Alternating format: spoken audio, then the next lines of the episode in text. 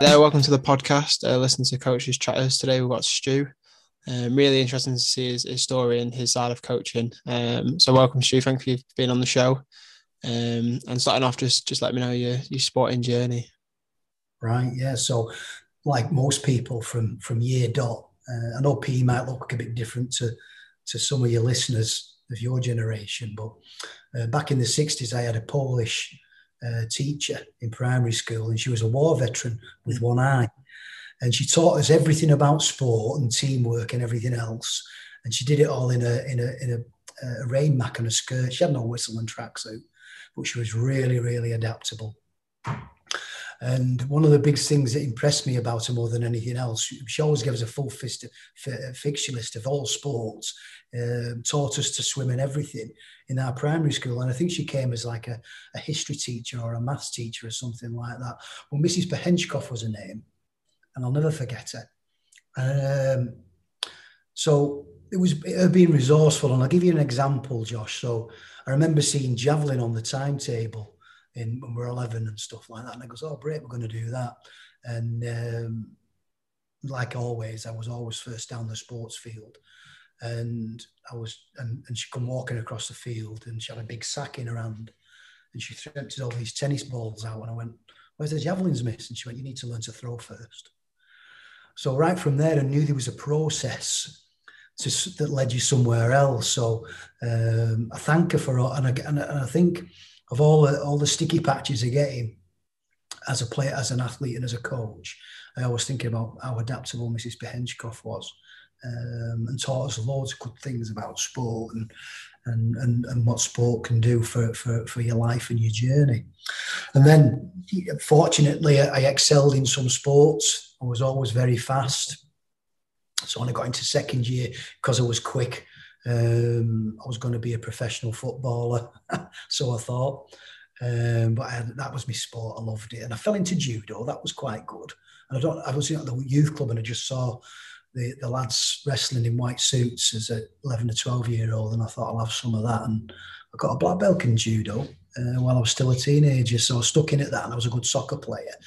Um, and clubs were looking at me. My dad was a professional soccer player. My dad played for Man City, Oldham, and Blackpool. And um, but I, I wasn't any good, Josh. I was just fast. Mm-hmm. So when it come to to doing the real stuff, um, I knew I had a big job on. Yeah, it was just, you tracking back and running down the wing that you were good at with your speed. Oh yeah, just run around everybody, everything. I was a fast bowler at cricket. I could catch a ball before it run into touch. I'd win all my races, both long and short. I was just one of them lads. And I, I want a first, I want an early birthday. Um, it was a, a third quartile birthday. But I think you know I just saw some good good genes off my dad, I suppose. Mm. Um, but anyway, I, I, I, hated rugby, and obviously I made my life out of rugby as a professional rugby player. And um, I used to see it. I knew it was there. And my dad used to go and say what a good sport it was, and you should, I should try it. But I just didn't like the rugby lads. I thought they were like, you know, what are they about, these lads? And I just loved my football and what I was doing. But my, even my PE teacher was saying to me, you need to try rugby with your judo and your speed and your soccer and your goal kicking. This sport's for you. And I'm like, I'm not going near that. I'm doing something else with my life. Mm. Well, in them days, we used to have inter-house games. I don't know whether they have houses, and you know, so inside your school, inside your year, and right the way through, you had houses and um, so we had inter-house competitions and they were good fixtures as well so one house would play another athletics you know so there's four houses in my school and we'd always have these competitions taking place and um, a girl who I really liked when I got to about in my fifth year and I was about to leave I really liked her a lot. And she'd come up to me, she said, Listen, the rugby team's short, you've got to play. And I'd always said no to everybody else. And I just went, I okay. Because it, it, was a. Yeah, Exactly. So I stumbled into rugby really late, mm. which aligns and correlates with a lot with research, I suppose, Joss, because yeah. it is a late specialisation sport.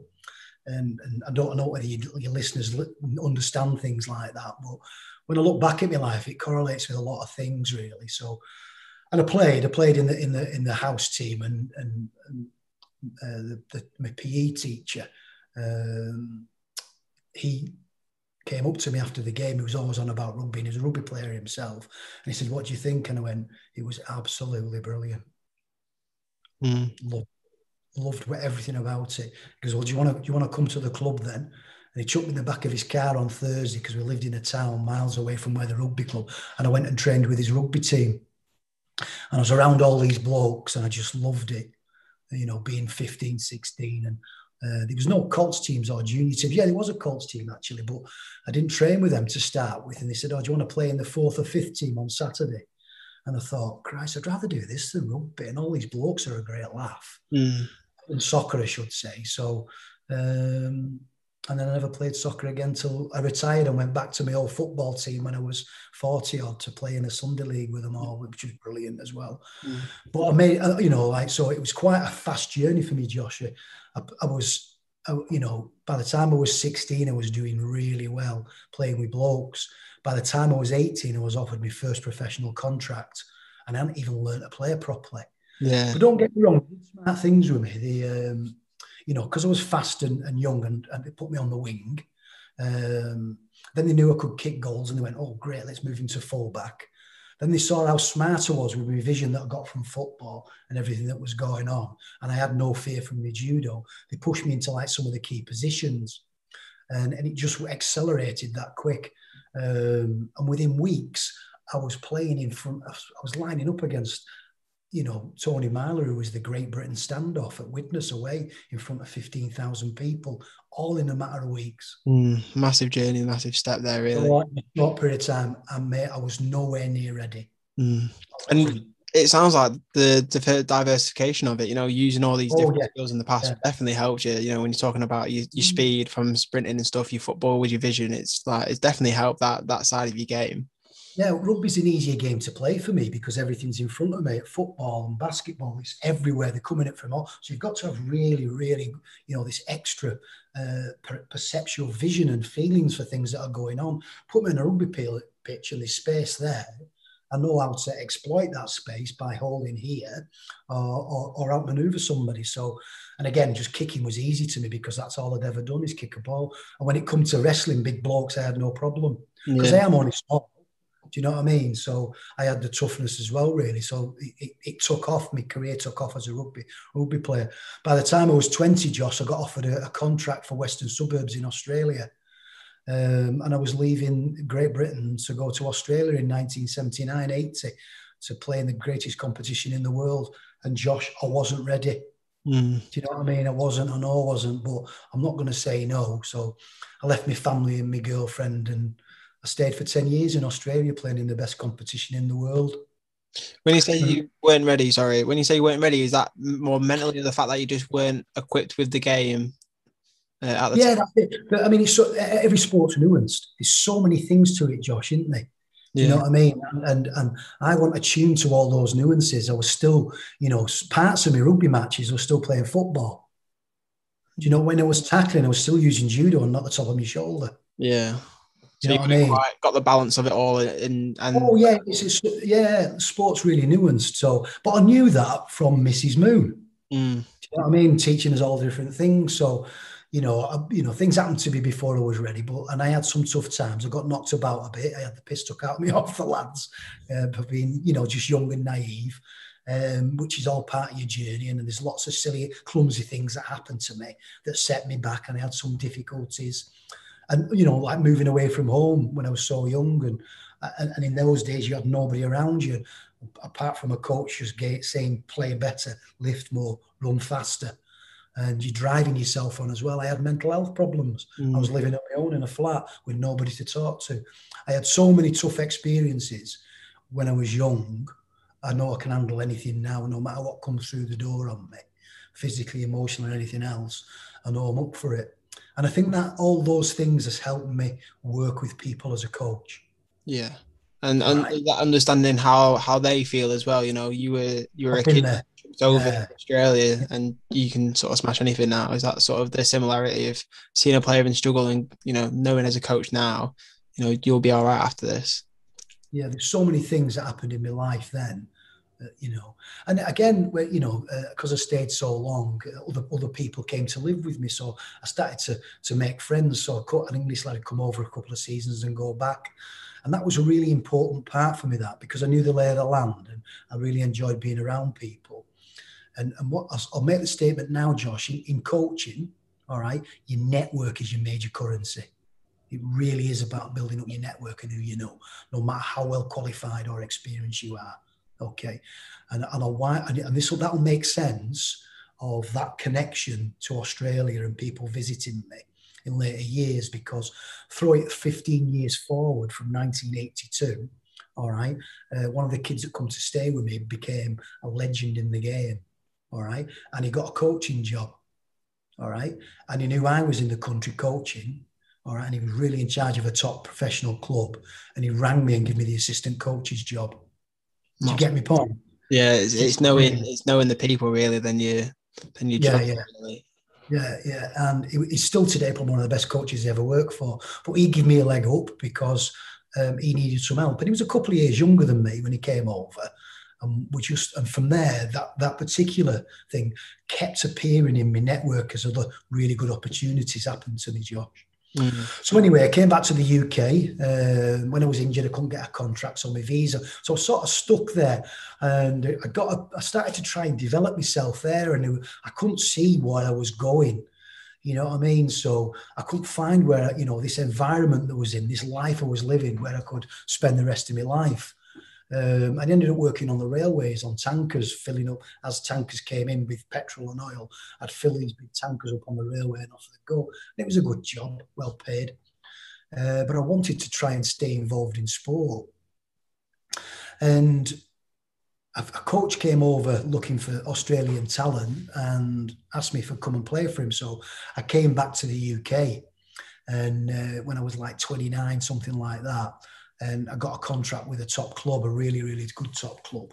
Um, and I wasn't there long when I got injured, but I managed to find my way back uh, to one of the lower championship clubs and play again.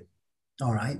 But in that time, Josh, so when I left school in, in the mid 70s, there was the only, I knew I wanted to work in sport even then. All right. But was, the only thing that was about then, Josh, was the PE degree. Mm, not really right, that coaching side of it. Well, no, none of that existed. There was just a PE degree in sport, and I didn't have a B in science, so I was never going to do it. I was never going to get into a into a university then.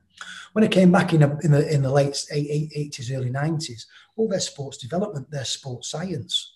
There's a few other things kicking around, could I get them? So I started to go to night school to redo my maths and my English and everything else.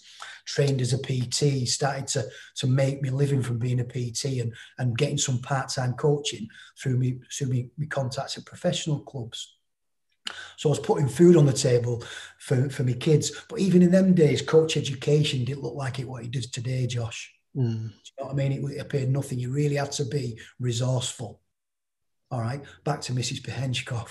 Yeah, I was, I was just about to mention then, that, was that ever such a, a great thing in the back of your mind, always knowing that when you were younger, your PE teacher was so adaptable, that that kind of influence you? Um, you know, you talk about there how you had to do loads of different stuff to, you know, get money on, get money into the house. And did that really help you? Of course it did, yeah. So I just knew I had to be able to do different things, which I did. You know, so, you know, my, my typical week, Josh, would be um, I'd have some PT work, which was part time, um, and then of an evening I was coaching part assistant coaching part time with Andy, who I told you about. Um, I could, you know, it, it was like a, the sport was part time. Then it, it didn't go on full time until the mid in the UK till the mid nineties. So there was no full time jobs either, Josh. Mm. Do you know what I mean? So um, I think in the, in the time in between that, I fitted exhausts and changed tyres at a garage. Um, and then I coached of an evening. I went to night school as well to study IT and, and develop myself in maths and English and sit on coaching courses. So that's where I was going.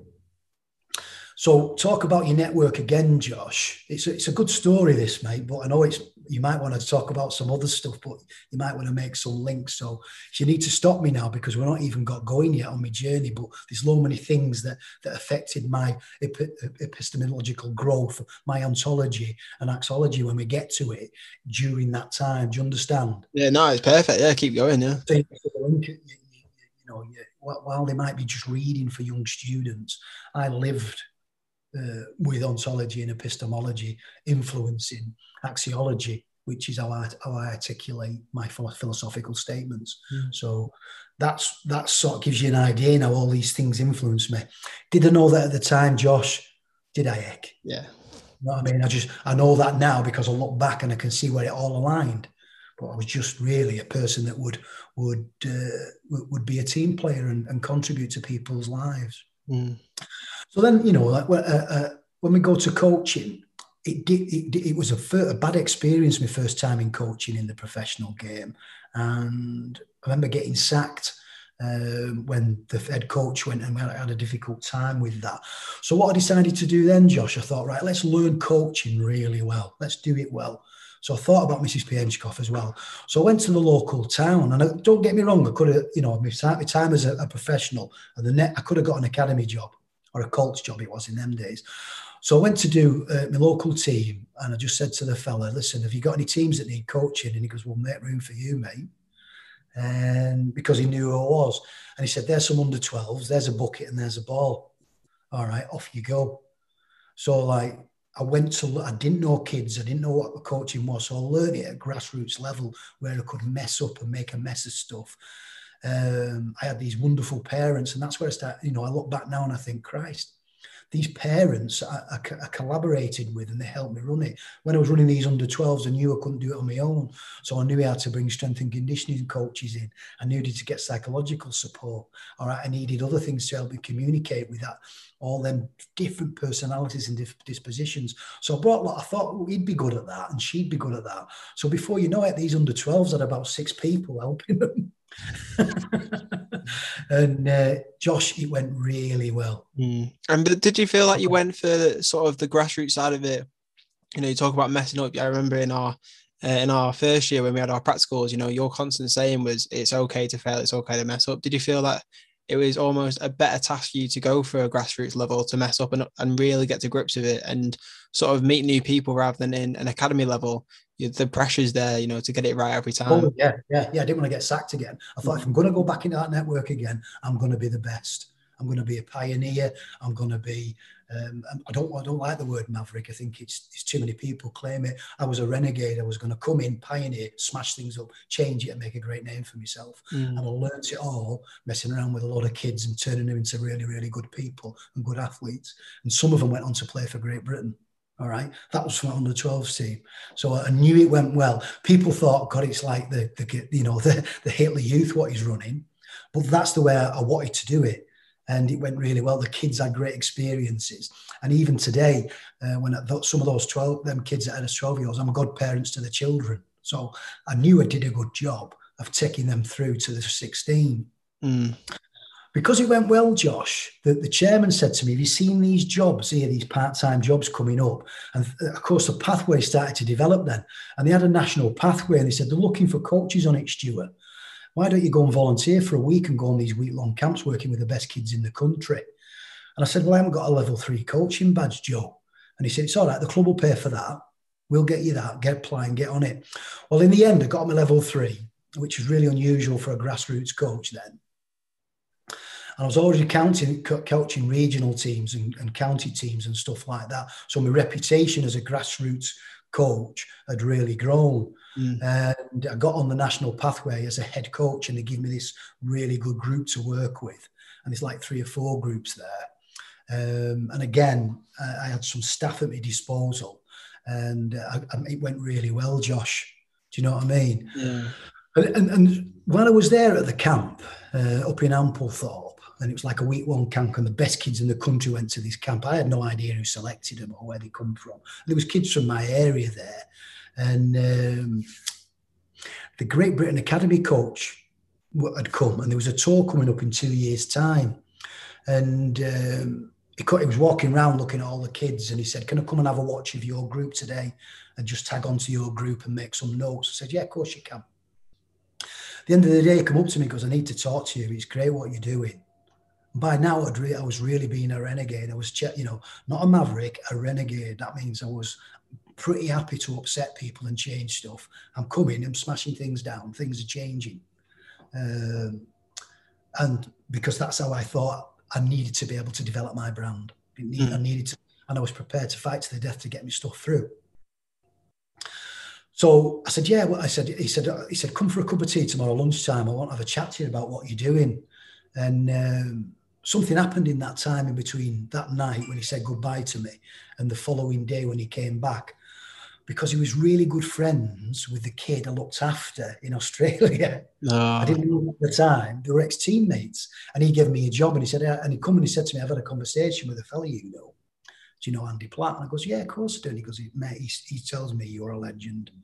Said, so what I'm going to say to you now, will you be my assistant coach with Great Britain Academy? We're going to New Zealand and Australia in two years' time when we're on this big project. Fucking two, right? So I was off. That's what we, you know. So I think the camp went really well. So working with under 12s and making a mess of stuff while I'm discovering being this renegade coach, it had worked really well for me. And then even at the end of the camp, the camp director, that who was like the national performance manager, said, "We need you to, to disseminate what you do to this coaching workforce." So people wanted what the stuff I was doing. Mm, yeah, so you must have been doing it, and I think as well with the with the practice at the grassroots, it, it you got that experience with the kids. So on the um, on the the week away, you could not only be the new coach that you wanted to be, but you could you know do it in front of kids with no pressure sort of thing. Exactly. Yeah, I was Josh. I'm, I'm really proud to say I volunteered. You know what I mean, and I still will do today. You well, that's what somebody said in the last podcast. They said the best thing you could ever do is volunteer because you you could learn oh. so much um, and, and create so so many like like pathways and, and networking. Yeah. yeah. So anyway, we, off we went. Uh, went on went this went on this two three year journey with these lads. Um, we went to New Zealand and, and it went really well. We, we won for the first time in history. Uh, Great Britain had won a, test series on on New Zealand soil, which had never been done before. And then we flew on to Australia we beat the Australians in their own backyard for the first time in history and it, that was brilliant. Do you know what I mean? So, but I talk about the network, making your network work for you again, Josh. So there was, on that tour, there was a number of Leeds Rhinos players. And the chairman was there from Leeds Rhinos, and he was over there looking for talent. And it, it, it, there was five or six Leeds Rhinos academy players there, and, and he was staying in our, our hotel, uh, the Radisson it was in Manly. And um, he come up to me and said, "Oh, Stuart," he said, um, "He said I'm taking some of the lads out for, for something to eat tonight, just to catch up with them. I'm only here for a couple of days. Will you join us?" And I went, "Yeah, of course I will." Um, and, I, and I went along, and then the lads went off, and he said, "Can you just have you for a minute?" He said, "I've got a really good full time job coming up at Leeds Rhinos." Um, obviously, like these, and, and, again, going back to it, he was he, he had the connection with the coach, who head coach, was working for, and the, the young man I looked after in Australia. All right. Um, and he said, people speak really well about you. I'd like you to apply for this job. Um, and I, oh, I, was still like there being a fitness instructor, part-time coach, picking up money where I could back home in the Lake District, putting food on the table. So I, I, got interviewed for the job at Leeds Rhinos, and I became the first ever player youth player performance manager in rugby league, and I got the job, and, I, and that was me break into full time sport. Mm. So really quickly since then, Josh, I worked for Leeds Rhinos for 10 years, setting up their youth system. Then I, then I didn't apply for jobs anymore. I got headhunted by Wigan Warriors. They made me an offer, couldn't refuse. Uh, from there, I went to Widnes Vikings and I helped them set up the system. And then I was asked to go and work for the governing body as a national performance coach, where I went to a, a Coach England Academy. Um, and then I was head coaching on Oval Victories over Australia. Um, I coached England schoolboys. I coached the full England team. I was assistant coach with the British Lions. I was head coach of the Welsh national team, and I became uh, head of elite coaching. I started to develop coaches with the French national team, um, and then I started. To, I worked in Europe then for a bit, coaching Russia, and today I'm uh, today I'm coaching the Serbia head, co- coach as well. So, in that time, Josh, I never applied for a job again. yeah, you know I mean and even Salford have, have, have, have, asked me to do their reserves. So I don't ask for jobs anymore. They come to me through the reputation and the network I built up. Mm. And do you think it is that you know to start off with you need a networking to get into the sport, and then once you're in, it's you know your CV and your reputation speaks for yourself. Is that sort of the the way yeah. coaching is now? And Josh, you know, you know that's took a lifetime to do. Yeah, it's not going to happen overnight. Do you know what I mean? But I am the same with young people. If the decent young people that come to me and want a leg up, I give them a leg up. I find a way in. You know, that's why I do it. I pass the baton on, and I'm really happy to do that. Uh, but in that time as well, Josh, I, I, I got a chance to study for a, a, degree in sports science at Leeds Met, or Leeds Beckett it is now. I did that. I did a master's at UCLan. I did a teaching degree. Um, I've done a lot of post undergraduate stuff, and I'm in the last throes of my PhD at the moment. Mm. Why do I do all that study? Because I love what I do. And when you think about what ontology is, so now you can you, you've, you've looked into my world, okay, Josh, and my, my, I love my world, and what my world is that is is that academy performance environment. That's where I thrive. Okay, so that's my life. That's how I articulate my life. That's what that's my ontology is. That's what happens in our, inside all that. All right. What my epistemology is, is right, is like I see it like my CPD. All right. What can I do to excel in that environment? What do I need to read, study, do, follow up, grow, read, speak to people so I can excel in this ontological world? Have you got me? Yeah. That's where that's where they both fit, Josh. Mm. All right. So the, the, world we love is our ontology, the world, and our perceptions of it, of how we see the world. This is why a lot of people who, who teach it don't get it right because they can't see my world. It's that nuanced. And probably I've left a hundred of things, 101 things out of our little talk here, but that's my ontology. I need, um, what am I doing today? I'm now developing myself as a coach developer, all right, for the people in that world, because then I live longer in that world. Yeah. Have you got me? My PhD is a contribution to that world where I can stay in there, thrive, and succeed by coaches asking me to help develop them. Yeah. Right? Now my PhD is about me and my development, so I can con- still contribute and excel in that world which I love, where I want to stay. Mm. Okay. Me uh, axiology is the part where I'm allowed to articulate it and speak about the, the values and the principles and, and what I've just said to you now. So now you have a clear idea of how my growth has helped my epistemological growth, all right, driven by what I see and perceive the world to be. Mm. You get it? Yeah. Has it helped you? Yeah, yeah, definitely. And and do you think, you know, I was going to ask you about the fact of becoming a lecturer. Do you think um, your beliefs of, you know, um, passing on that information and giving people a leg up, as, as you just said. Do you think is that the reason you got into that teaching role to just give people? That's, that, yeah, that's all it is to me, Josh. Nothing else. Just mm. young people who are trying to make something of their lives, and I can help them. Yeah. Right. So I know, I know loads about coaching. All right. So I know that much about coaching. Rugby league's not big enough. Mm. You know what I mean? You know, it's not.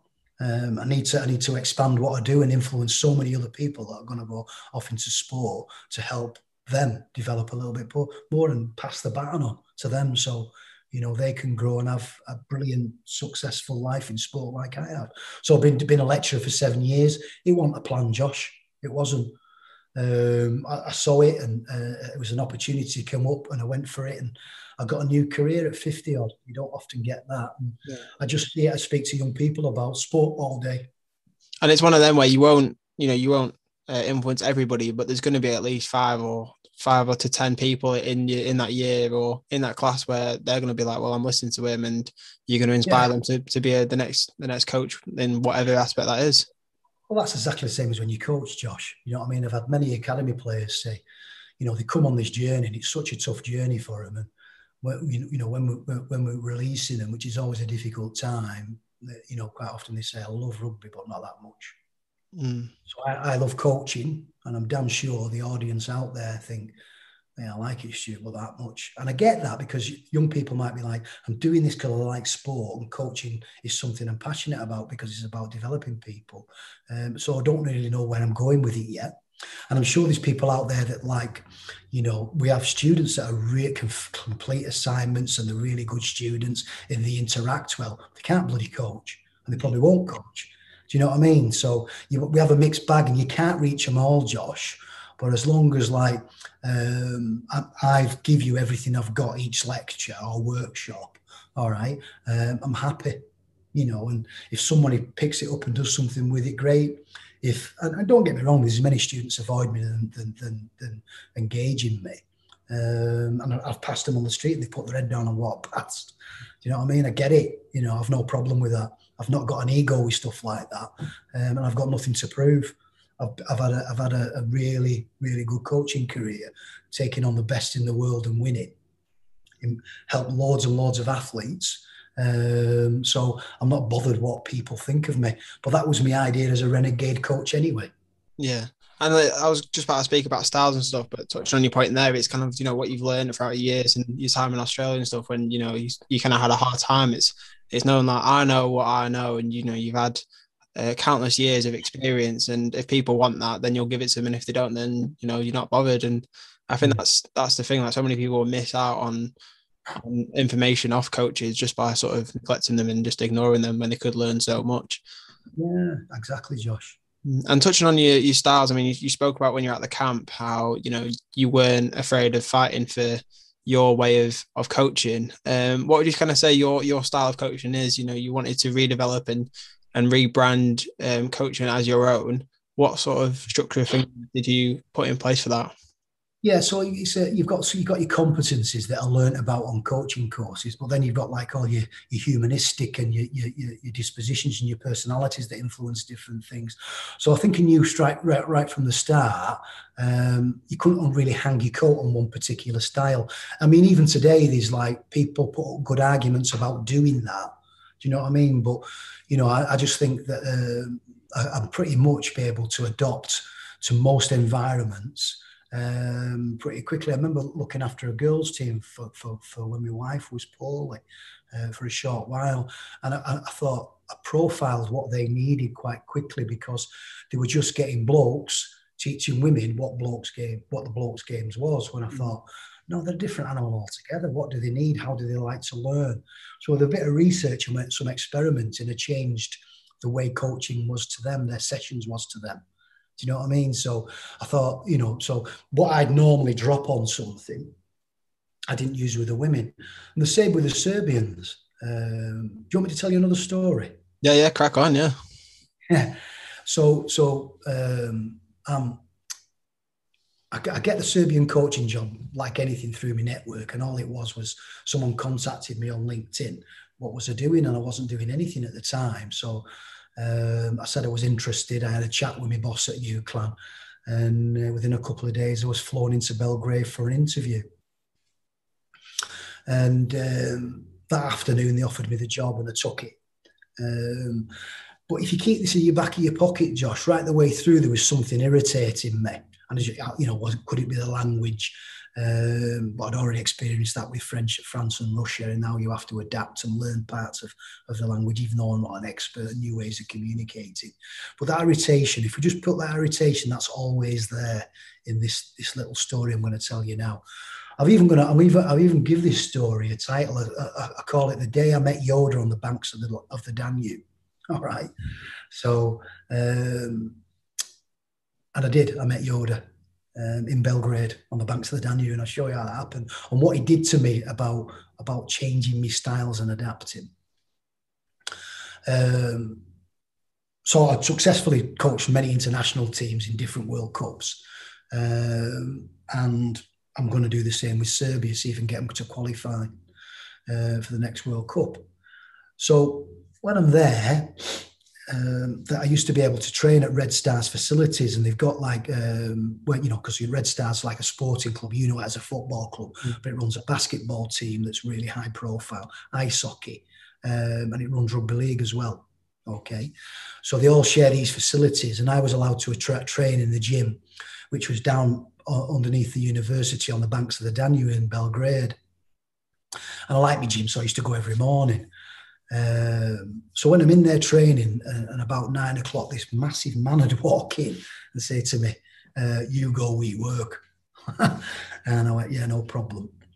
And uh, I'd go outside and I'd have my breakfast outside on the Danube, and there was a cafe just at the university there, and then their their um, Institute of Sport was was next to the um, the university. So I'd have my breakfast out there, and this young man come down. He's only about thirty-five or something, called Raleigh, and um, I made friends with him. And he come over to talk to me because he saw me Serbian top on. I said, honestly, mate, I'm not that good yet. I just coached the Serbian rugby team. And he went, all right, yeah, no problem. I lived in Canada for ten years, um, so we, we, he used to meet me for breakfast and we'd have a chat.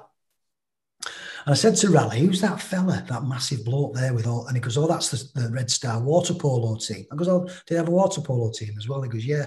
Because they're not doing so good, but he'll improve. And um, I said, I'm looking at him thinking, I know him from somewhere.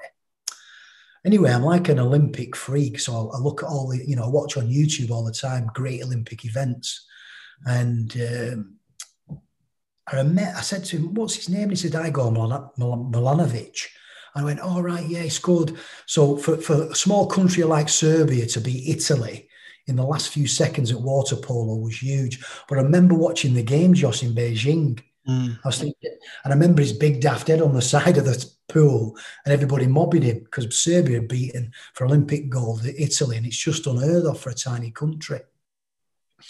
And, I, and that's where I remember him from. And he goes, Oh, do you remember that? Yeah. And he goes, Do you want to meet him? And I said, I'd love to. So he shouted Igor over, and uh, he's like a huge, he's been a big, big coach throughout the world at water polo and been an Olympic coach as well. And he's about my age. And um, he said to, he, he goes, Yeah, like, so the next day we had a, a bit of a, a, chat. And he said, So you won game off, two games off qualifying for, for Serbia's World Cup. I said, Well done. He said, what, what are you doing that's any different that anybody else has done? And I, I remember thinking, I Are you there, Josh? Yeah, yeah, yeah, still there. The screen's gone off for some reason. Where's your screen gone off then? Hmm. It's just gone blank, mate. I'm sorry. Can you see me then? I can still see you, yeah.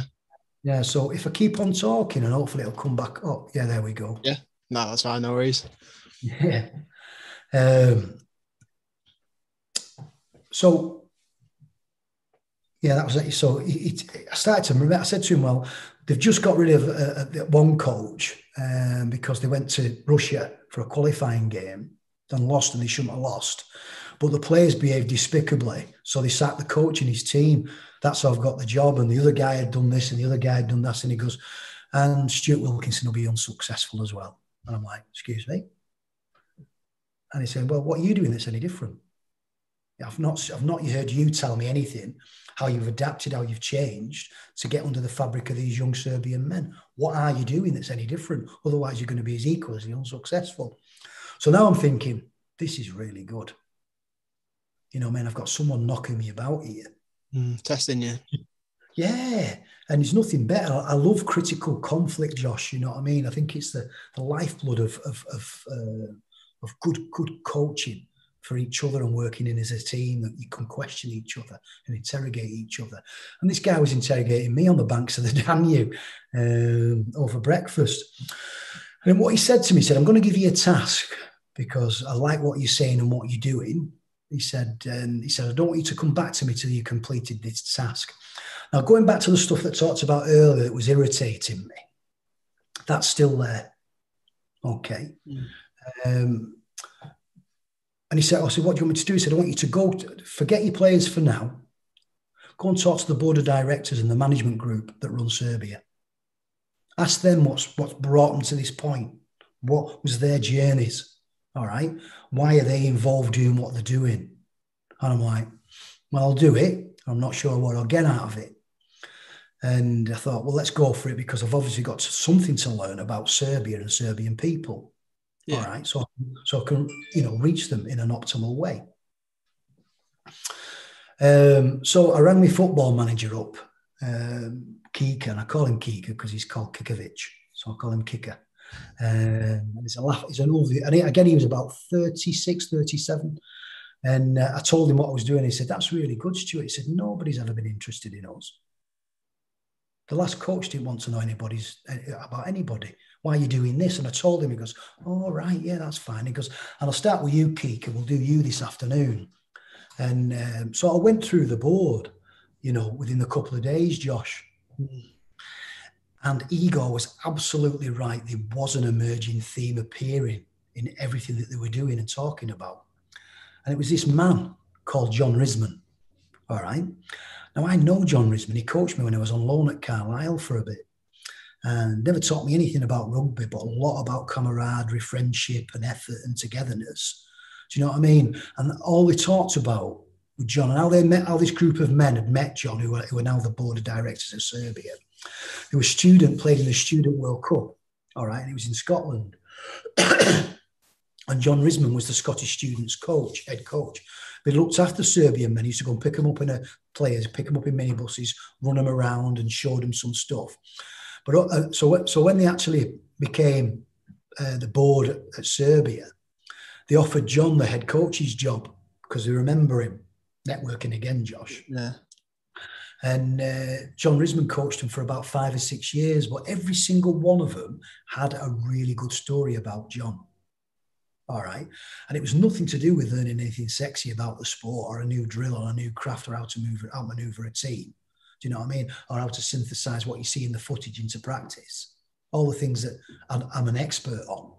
You know, it was nothing about that. It was more about how the how you know him developing relationships with them and having fun with them and memorable times. So I, I definitely picked up that um, that was that's what was irritating me that the Serbian lads wanted an experience with me. So then I thought, well, you know, now now what I need to be able to do in in session planning is give all them a, a John Risman experience. All right. So that's how I classified it and graded and graded it. Uh, but we need to find out why relationships are so important.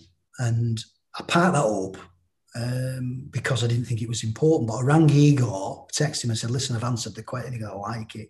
Because let's meet to this afternoon and discuss it further. So I was going back to Yoda to tell him I'd found stuff. Um, and I think I've helped found what irritated me and possibly to get under the fabric of these men. But just as you can gather by now, I hadn't. Mm. There's, a deep, there's, a deeper story taking place and one that, that uh, I'm shameful to admit I missed. But it certainly helped me draw on new resources and new ways of doing things. So the day I was going to meet Igor back at the, at the Danube, or Yoda back at the Danube, um, we well, me and Kika had a day where we went to the Institute of Sport, we went to the local university, and we were looking at what was available for developing a national pathway in Serbia, which is part of my job spec. Um, but when I, when I was doing that, I was like, it dawned on me then that I've got Igor, but and there's a couple of other people, but where all where's the, all the old blokes? Where's the older people? Where's the older men? Mm. Where's people like me and Cliff? Where are they? And I'm not meeting any because everybody I'm meeting is like 35 and 40, and they're all in massive influ- influential positions, or older women that have got secured jobs. So the head of sport at, at Belgrade University was a woman. All right, and her assistant in sports science was 30 years old, and that would be unheard of in UK or America or Canada. Yeah. We go to the Institute of Sport, and there was an old lady there who was leading up everything, and her, her workforce was young men as well. So now I'm like, when we're driving along, Josh, I'm looking in bus stops for old men. We're stopping at crossings, and I'm looking, seeing if I can see any old men, and I'm not seeing any. All right. Um, and we're on the way on the way back from the Institute of Sport back to the Danube, where the university was, where I was meeting Igor. We couldn't get through the middle of town because there was like a, a, a, political rally on. All right, it was just heaving with thousands of people. So, so uh, Kika took me on the ring road, and we're going. And this is where it, the jigsaw puzzle finally come together, Josh, and what I needed to do in the future. Um, so sorry for being long-winded, but you can't, you can't. It, it's that nuanced about changing your coaching style or developing a new way. Um, I have to tell you this story so it hits home at you. Um, and for me to make sense as well because I'm so was so set in my ways. And we're going around this ring road, and on this big ring road, there's these massive big billboards. All right, and I'm talking about 10 foot high with black and white pictures all the way along them. And I mean, that's unusual. What's that, Kika? And he goes, Oh, do you want to know? That was there all the people that was murdered in the, the, the Bosnian wars. And I'm like, Stop the fucking car now. Who, who are these? And he went, Well, that's what's happened. He says, What I'll tell you now, that woman there who we're looking at now, she was a world leader in mathematics. That, gen- that gentleman there was a world leader in music. So when the Bosniaks um, ransacked Serbia, they didn't, it wasn't carnage, they targeted Serbia's intelligence, Serbia's mm. intelligence, and, and either murdered them. And I'm saying, well, Kika, where are the people my age? And he goes, easy, Stuart. They're either on that board or they fled. They're either in Germany or America or somewhere now. But you, we don't have men your age. They were all murdered or gone. So I'm like, fuck me. I, just didn't feel worthy, Josh. Yeah. So I've had this kid driving me around and I've been taking the mickey out of him. And I said, well, how did that affect you then?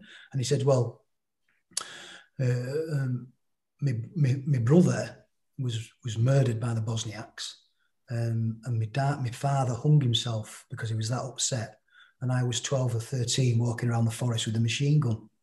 And I'm like, Christ. Wow, yeah. And I'm sat next to him. And he goes, and tell me, as, as, as all that group says, we've all got stories from the war. And I'm like, Christ, I've missed this. Well, there you have it, Josh. The thing that was irritating me was like their appetite for me being an old man. Yeah. Picking up my bag. Here's a cup of coffee. Here's a bottle of water. Just fussing over me all the time. It's like, go away. All right. And it, it, it wasn't the sport they wanted, it was me and my knowledge. Just because all the, everyone else has just obviously been murdered, all the intelligent people. What, would, what would you be like without your coaches and your teachers and your, your stuff? Yeah. Yeah. Mm. So I got it then. So by the time I got to Igor, I was able to put the jigsaw puzzle together that these people don't just want to learn about rugby. So if in England I could just go right, there's my academy team. That's the team we're playing. We're playing against France or Russia, uh, Australia. That's where they're strong. That's where we're going to catch them where they're weak, and this is where they're going to possibly get against us. All right, do some sexy stuff on the field and get out there and play. All right, they they bring the camaraderie and the friendship and everything they've got from sport. So, but these people are, you know, so these people are picking our sport, my sport, all right, for all the experiences I've had.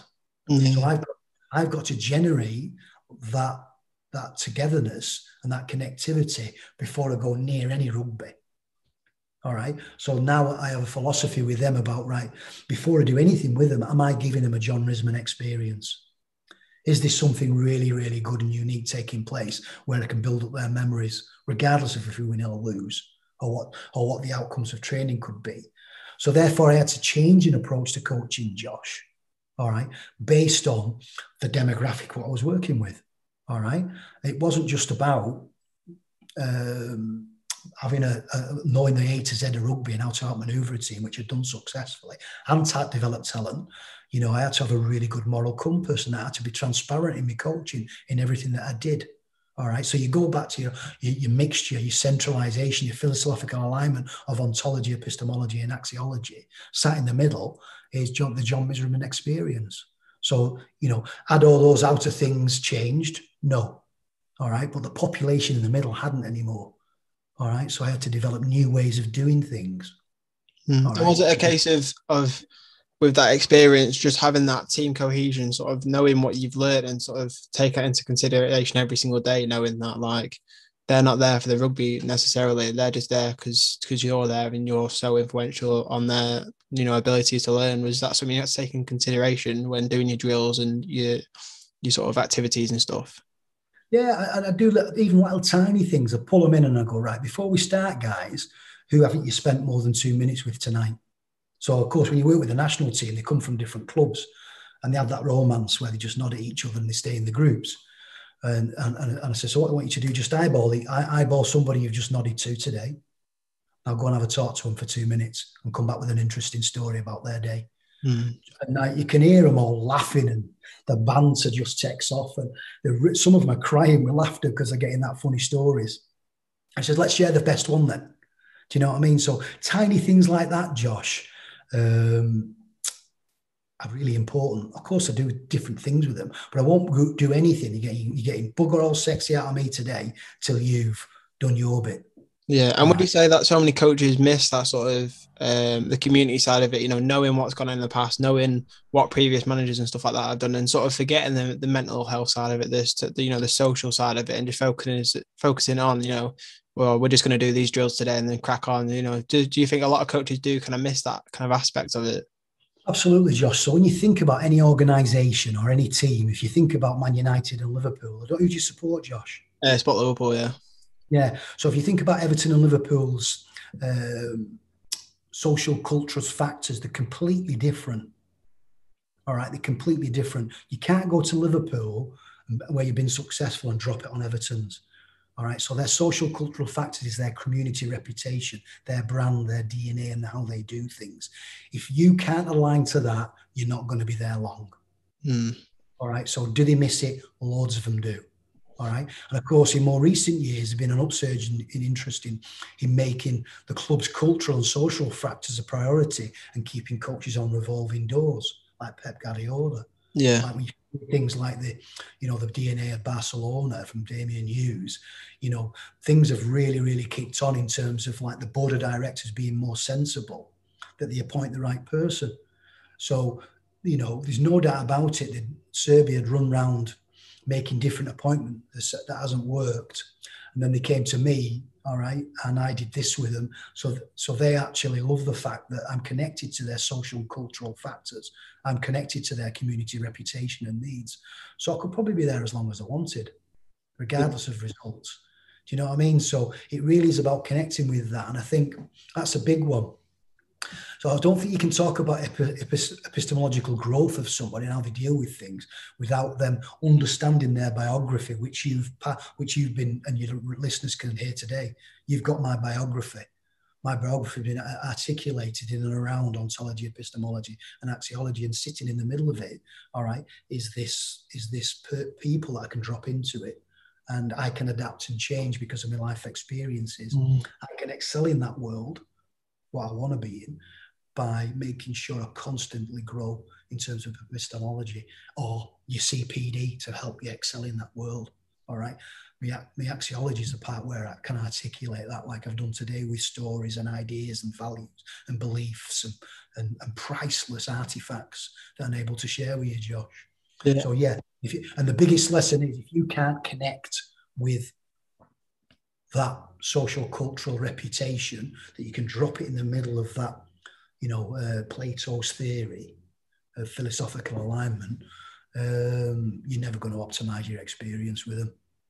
Yeah, definitely. And do you, do you think it does kind of depend on sort of the goals and um, and what the, the club thinks? So, for example, at Serbia, you know, they might not be too bothered about results as long as you know that team cohesion's there and they, they you know they're all a mm. group and friendly. But if you look at, for example, like Chelsea with Frank Lampard, you know if they're not winning, then Frank Lampard's getting the sack.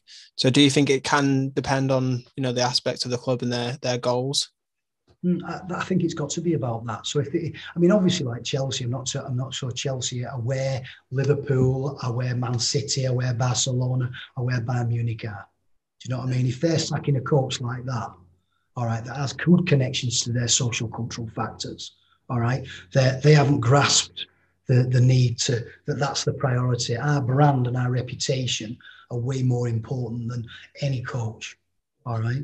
So I think I think the the the, the, the fallings there is is not Frank Lampard. Um, it's the board not being yeah. tuned to current ways of thinking. Uh, what is Chelsea's community reputation nowadays, Josh? Me and you couldn't articulate it even if we tried, no. but we could certainly do Liverpool's, couldn't we? Yeah. Right. I mean, Barcelona's and, and Bayern Munich's. Mm. And sometimes it's like if you look at those those clubs, so for example, Liverpool, obviously they're going for a sticky patch at the moment. It's sort of their foundations are, you know, they're relying on on sort of Klopp's um, sort of beliefs and his and the way he goes about. It. If you look at Chelsea, it's kind of like if you're not winning three games in a row, then then you're gone. So it, it does depend. And do you think as as you know new coaches coming in, it's hard on the one side of it where a lot of former players are now coaches, so they might get the pit because you know they played at a certain club or or been associated with somebody else, you know, through networking maybe. Um, but also the fact that if you're not winning a couple of games, depending on the club's beliefs, that you could just get the sack and then that's sort of your career over necessarily. I, I look at Man U. How many how many absolutely fantastic coaches have they gone through before they got their hands on Ole and realised actually, like, you know, these, they, we're spending loads of money on these blokes and, they, and they're spending a lot of money that we haven't got on players. Let's get our culture right first and let's get the right person in there to develop the culture and become these cultural architects and develop these artifacts that align so well to, to, to, the social cultural factors. Your board needs to be strong to make that. Klopp will never get the sack, even though they're having a great patch all right? Yeah. because we know he he represents their community reputation better than anybody else. You know and if you look back to the ones that have been successful at liverpool in the past um, what's he called? The, the, the, the scotch guy from years ago that the kenny dalglish. No before him. Before that uh... really famous fella. Oh that, that, that, good i can't remember his name. It's not bill shankly is it? Yeah there you go yeah, so Klopp's like that, and he cares. Mm. And it's that supportive side of it as well. You know, the support love him. You know, you see it on social media, these sort of branded fake fans saying Klopp out, and um, outside the Anfield gates, there's a sign saying, you know, never walk alone, Klopp. And it's, do you think that it kind of does, as a coach, you need that support of, you know, for example, like your grassroots side of it with the parents sort of being there for, for support, it's, it's having those around you on the same side of you. Of course it is, Josh. So if you think about it, um, all you ever hear about people like Arsene Wenger, Bill Shankly, um, Alex Ferguson, all right. You don't hear, oh, he, gave us this ingenuitive way of playing and we changed it and we outmaneuvered Barcelona to win the European Cup. What do they talk about? All the all their ex-players, the laugh they had with them, the relationships they have with them. They talk about John Risman experiences, Josh. Yeah. You get me? Yeah. That's what that's the memories you, you leave them with. That's when you know you've got the right person. Do you understand what I mean? And all you get coming out of Klopp and Liverpool is, is you know, they, they apologise for the for how they're going. They know they're in a grout patch. But anybody speaks about Klopp, they all speak well about what a good bloke, what a good laugh, mm. what a smart fella, how well does he handle relationships. So even though they've all done pioneering work, Josh, uh, what went first? The fact that they could manage relationships because they were comfortable in their environment, because they were aligned really well with that community reputation. Yeah. Right? So, and do you think? So Sorry, go on. No, carry on. I was, I was just going to say, do you think um, as a coach, it's more mastering sort of, you know, you, it's all right being so good at the tactical side of it. You know, you spoke before about students being so good at writing um, like essays and stuff like that. But if you're not good at the physical side of it, then you're not going to succeed. Is it a, like um, a part of being good at the, the tactic bit, but also having them social abilities to make memories? You know, like so many. Like I think Rio Ferdinand recently said that um, about Sir Alex Ferguson, how you know when he thinks about him, he doesn't think about the medals he's won. He thinks about the time they had together and, and how much he learned. And do you think that is such essential? Yeah, they, that's all they talk about. Gary Neville and all them, they all have memories when he come around the house and change the girlfriends away for breakfast. Mm. You know, they're opening the door at six o'clock in the morning. Alex is stood there in his slippers, marching into the house. They all have funny memories about what they did together. All right. So perhaps we're obsessed with this technical and tactical model, Josh, and, and come up with, a, with a sexy new way of doing things uh, that we're missing. We're missing the real point. This is the social side of it. Mastering relationships, mm. mastering challenging and differentiating challenges, and offering a high level of support. And do you think do you think within them relationships it's hard, you know, especially for you when you've been to places like France and Russia and stuff like that, do you think it is hard to create relationships through, you know, the, the barrier of maybe that a different language set or a different um, structure within the team? Do you think that's hard or? No, well, what else could I do, Josh? I couldn't speak and I didn't know my way around, so I needed other people to help me. Yeah. Do you know what I mean? So I, I had to be a people's person. You know, I had to be. Mm. Um, and that's what comes first. You know what I mean? And uh, even with, there's that. Try, I hope it's transparent with with the students. I really, really try to get under the fabric of the students so I can differentiate and challenge accurately. Yeah, uh, and, it, and I think it's definitely essential as a lecturer as well, and as a sports coach to have that ability to be a people's person for the instance of you know relationships. If there's an issue, they can come to you. But also, I think if there was an incident where, like personally, if I didn't know what was going on in my assignment or something, I probably wouldn't have an issue with, you know, messaging you saying, hi, Stu, I'm struggling with this rather than with other people. It's sort of that that hard relationship to build. And I think, no, do you think? See, so I think uh, for me, Josh, how I've done it and I've been successful at is if you, have got, so um, you've got to think about the triangle. So it's exactly like coach, parent, uh, athlete relationship triangle. Mm. So we've got the student, the task, the assignment, the skill or whatever, and me. All right. So you engage in the assignment so you can work out, solve the problem and find out ways of doing for it. But you probably can't do that without some help and guidance off me, either in workshops, some tasks, and a tutorial. So therefore, we develop a relationship, not a kissy, touchy, feely one, Josh, but one the relationship in and around the task and the assignment. Okay. Yeah. So that's when I view it. I think to myself, right. So when I do an assignment, it's all about developing, giving them space to develop a relationship with me in and around what the assignment is. So it's exactly the same as if you're teaching a centre half, some positional specific stuff. All right. I'm the body of knowledge that give, helps him unravel the puzzle. All right. So they need me at some point, but I'm not foolish enough to think to myself, you know, the challenge needs to be appropriate so he can start to develop some independence in and around this task. Have you got me? Yeah, yeah. So I, I, think you know uh, I have exactly the same approach. Uh, and what, what would you say your attitude is with players with probably big egos that think, you know, I, I, don't need Stu. You know, he might be a good coach, but I'm I'm the best rugby player I, I, I, can ever be. Do you sort of try and still build a relationship, or just sort of let him crack on and? Yeah, you just work your way around it. If that's all you want, that's all you get. Off you go. Mm. Um, that's what you do with your players. Um, you know, you kind of hope they never slip up and they stay on the straight and narrow and they, they come good. And, you know, I have no problem with that. Mm. You know, uh, if you have an ego in sport, Josh, you're going to get your fingers burnt one day. Yeah. And embarrass yourself. It doesn't, there's no fit really. Um, I've not, I don't know any wonderful player with a fantastic reputation or coach that's got a big ego. And is it a fact of sort of watching them sort of go to the side? You know, if somebody has got a big ego, do you try and manage them? You know, look at Balotelli at Manchester City with Pellegrini. Um, he tried to manage Balotelli and it just it just didn't work. Do you think it is a case? Yeah, of- honestly, mate, when you, you, I've met some players with really dark, sinister skills. I've met everything in rugby. Mm-hmm. And I've seen coaches backstab and do awful things to other to the coaching colleagues. I've I've seen everything take place that you could despicable about you, you could you could wish to see. I had a golden boot player who could never have a bad game. Yeah, he did, but when he did, it was my fault. Yeah. And is it? Do you so, think so many people blame the external factors when things go wrong? It's like, oh, it's the coach. It's rather than saying the internal factors of it. Oh, maybe I could have had a bad game there. Well, that's it. That's why you've always got to be involved and connected to what the social cultural factors is. They can be a wonderful player, but they might not be any good for you. So if you've got that relationship with the people that have appointed you, even if he is a golden boot boot winner, and you've done your research properly, he doesn't come in. I'd rather take the fifth best in the in the in the area or in the world or or in the town than the best one if he's not a good fit, if he doesn't connect to what social factors are. Just just make best of what you've got. You know, um, but over the years, I've been able to develop my own dark skills as well. So, and that doesn't mean I bully anybody. I have wit, sarcasm, and humour, and I can pretty much show most people up with a bit of banter. Mm. So it's a softer approach, but it's still a, it's still you know sarcasm and wit are good tools to handle with some handle somebody with a big ego. Yeah, and is it, it's with the sarcasm bit, it's you know saying something in a, in a joking manner, but it, so they know it, it's a firm request, you know, rather than you know saying it to them, um, so they get annoyed at saying it as a joke, and they for them to know, you know, he, he means business. Yeah, exactly. So as soon as everybody rolls out laughing, all right, um, you've crushed his ego. Mm. You know, and so, knocked down a peg.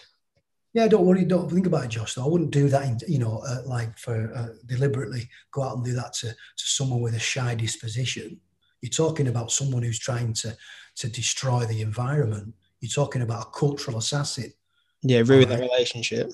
Yeah, yeah, mate. So you, you bide your time, and and wit and sarcasm does the rest. Mm. Um, i have always had that in me in my disposition and my personality.